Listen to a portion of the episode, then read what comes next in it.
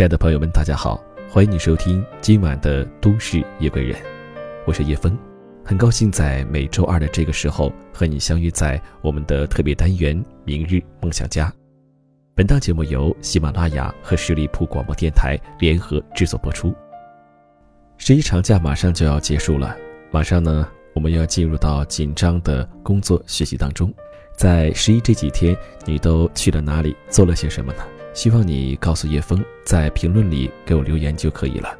这几天我是哪里也没有去，在家里呢享受这个安安静静的日子，难得有这么悠闲的时光。上一期节目当中有很多朋友呢有发表了他的评论，一个叫 C 的听友说，大四学生得了毕业就业焦虑症，很喜欢你的声音，谢谢。听友 Life E U 说，坚持自己如果没有成绩的显现，是不是自己太过心急，努力还不够的结果。听友学会记说，感觉自己现在过得好迷茫，但是也不知道自己到底想要些什么，心乱如麻。我想类似这样的问题很多朋友都会有，它发生在你的某一特定阶段。没有关系，如果你有什么一些心事还有想说的话，随时可以告诉我，我会看到。今天想和你分享一篇来自刘教练的文章，你这么努力为的是什么？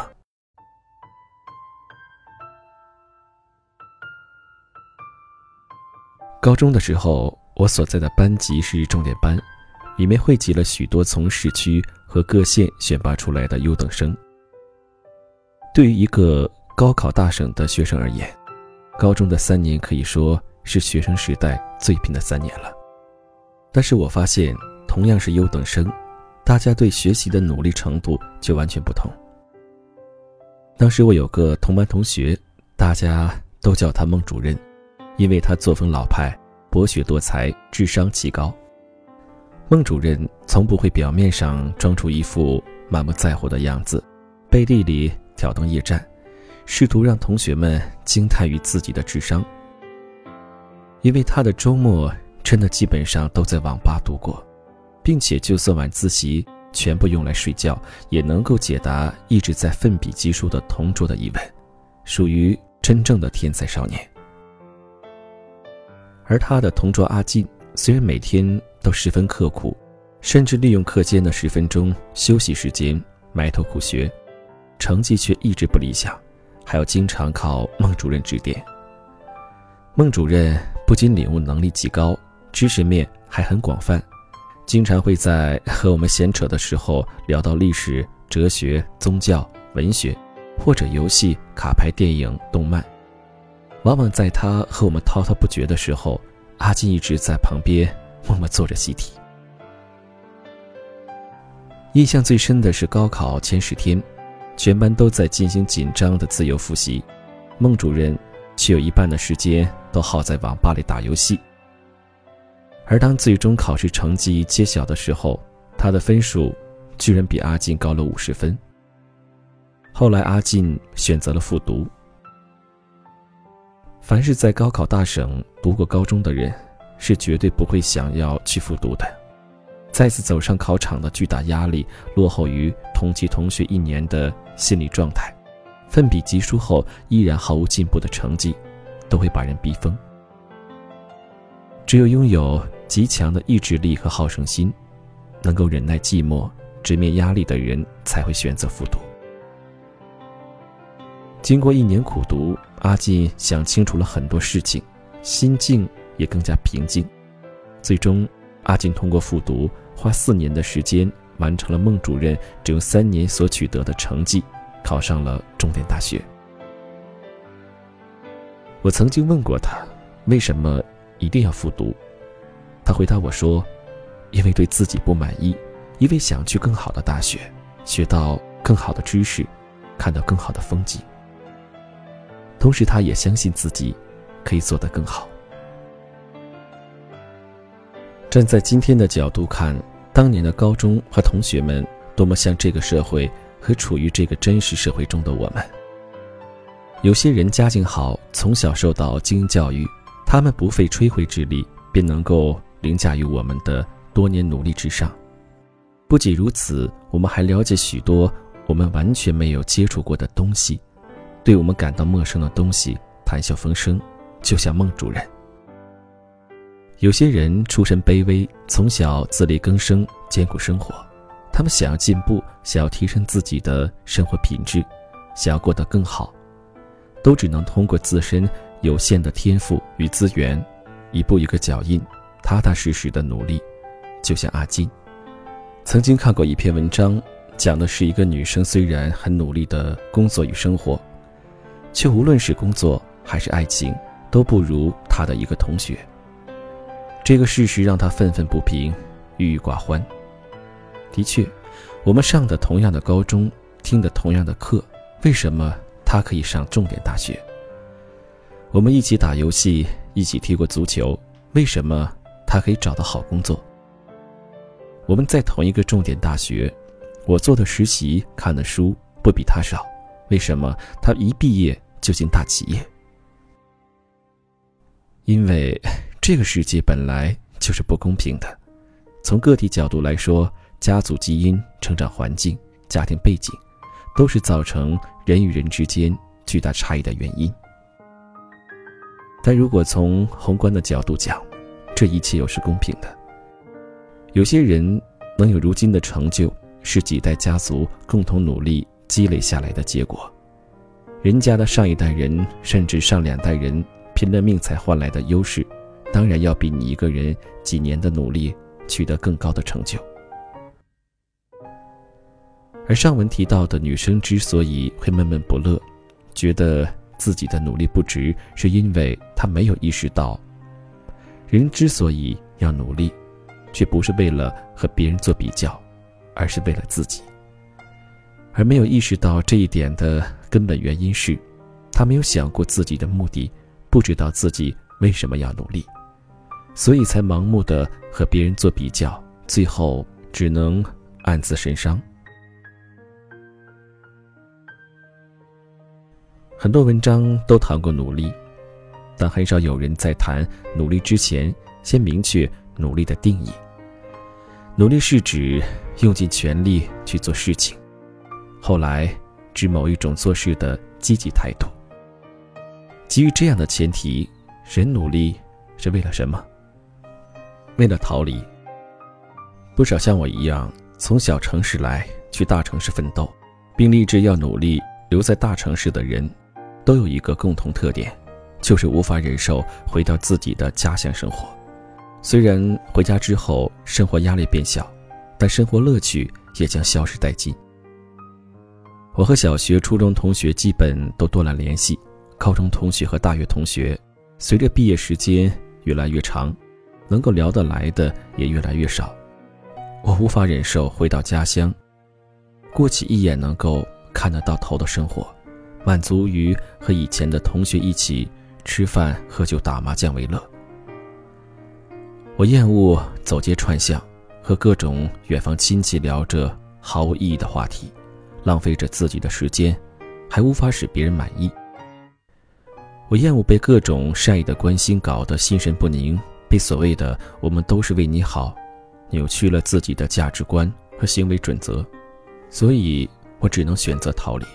逃离到大城市。在这里我能够不断学到新的知识，不断充实自己，让自己可以一直成长。我能够认识更多有趣的人，结交层次更高的朋友。这里生活便利，能第一时间看展览、看话剧、听音乐会，接触最前沿的物质和文化。我知道自己的想法很功利，但这就是我目前努力的原因，所以我从来不会和其他比我混得好的人比较。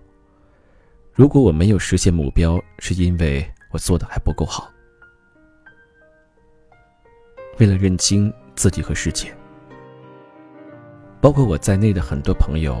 我们学生时代都很迷茫，有些到现在也依旧没有想清楚自己究竟应该做什么，自己未来的路应该怎么走。试想，如果一个人不了解自己适合做什么，擅长做什么，对什么真正感兴趣，对什么绝无法接受，他怎么能够合理规划自己的未来，掌控自己的人生？很显然，光思考不实践是无法真正认清自己的。于是我们努力尝试各种各样的事物，于是有人知道了自己不适合做销售，适合写文字；有人知道了自己不适合做人力资源，适合做金融；有人明白了内向的自己也可以交到很多朋友；有人发现了口吃的自己也能做演讲，做电台。很多时候，当你真正努力过，你会发现，原来这个世界上很多事情并不是你想象的那样。走另一条路线，开始虽然艰辛，风景却更美。一天工作了十二个小时，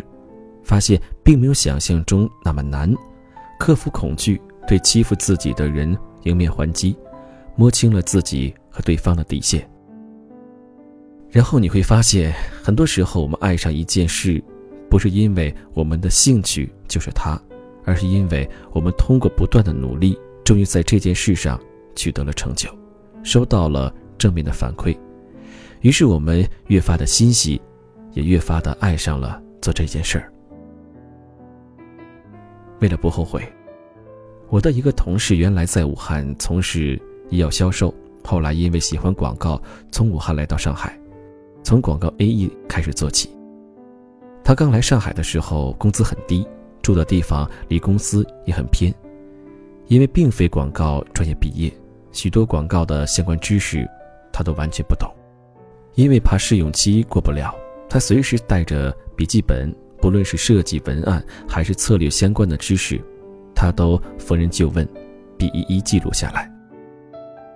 后来他由 A E 转向做策略，便利用一切时间看参考案例，看各种广告相关书籍，经常加班到凌晨一两点，甚至通宵，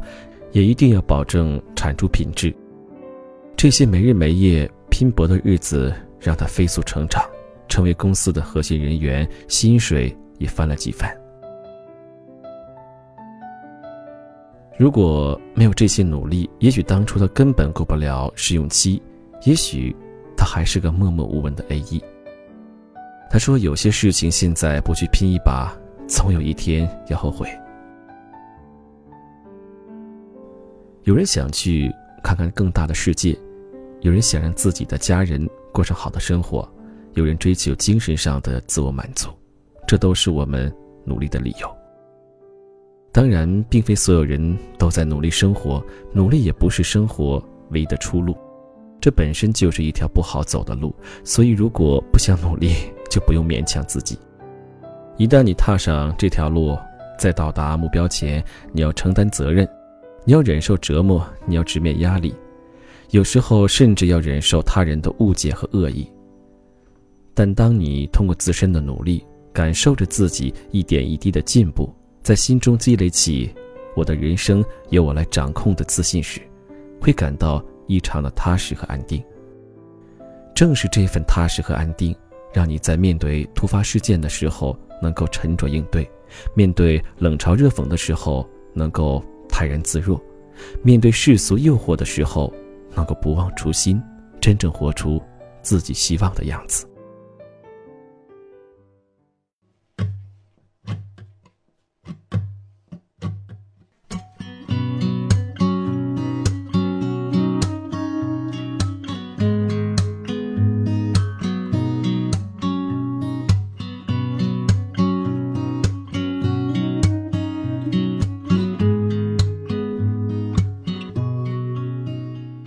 好，感谢你收听今天的都市夜归人。如果你想听到叶枫的更多精彩节目，可以在喜马拉雅里面搜索十里铺叶枫，十里铺叶枫对我进行关注。生活当中，情感上还有工作上遇到什么样的问题，都可以来告诉我。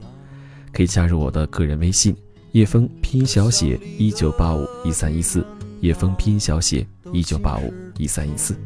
让我们下期节目再会。不敢抬头看那窗外的景色，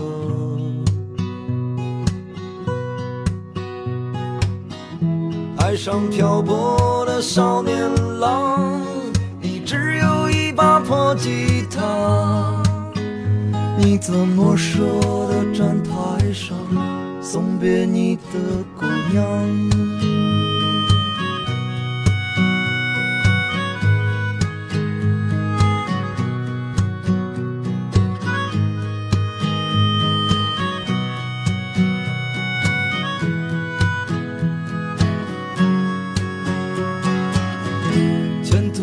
但又漫长，你只有一把破吉他，你说你的脸庞是雨水淋湿的，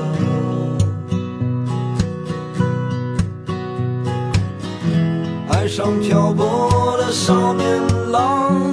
你为什么还那么倔强，你怎么舍得站台上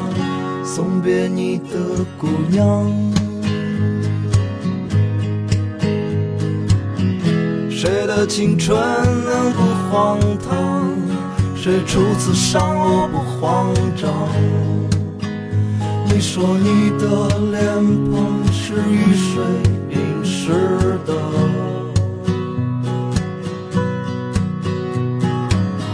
的，爱上漂泊的少年郎，只有一把破吉他，你只有握紧拳头，用力把歌唱。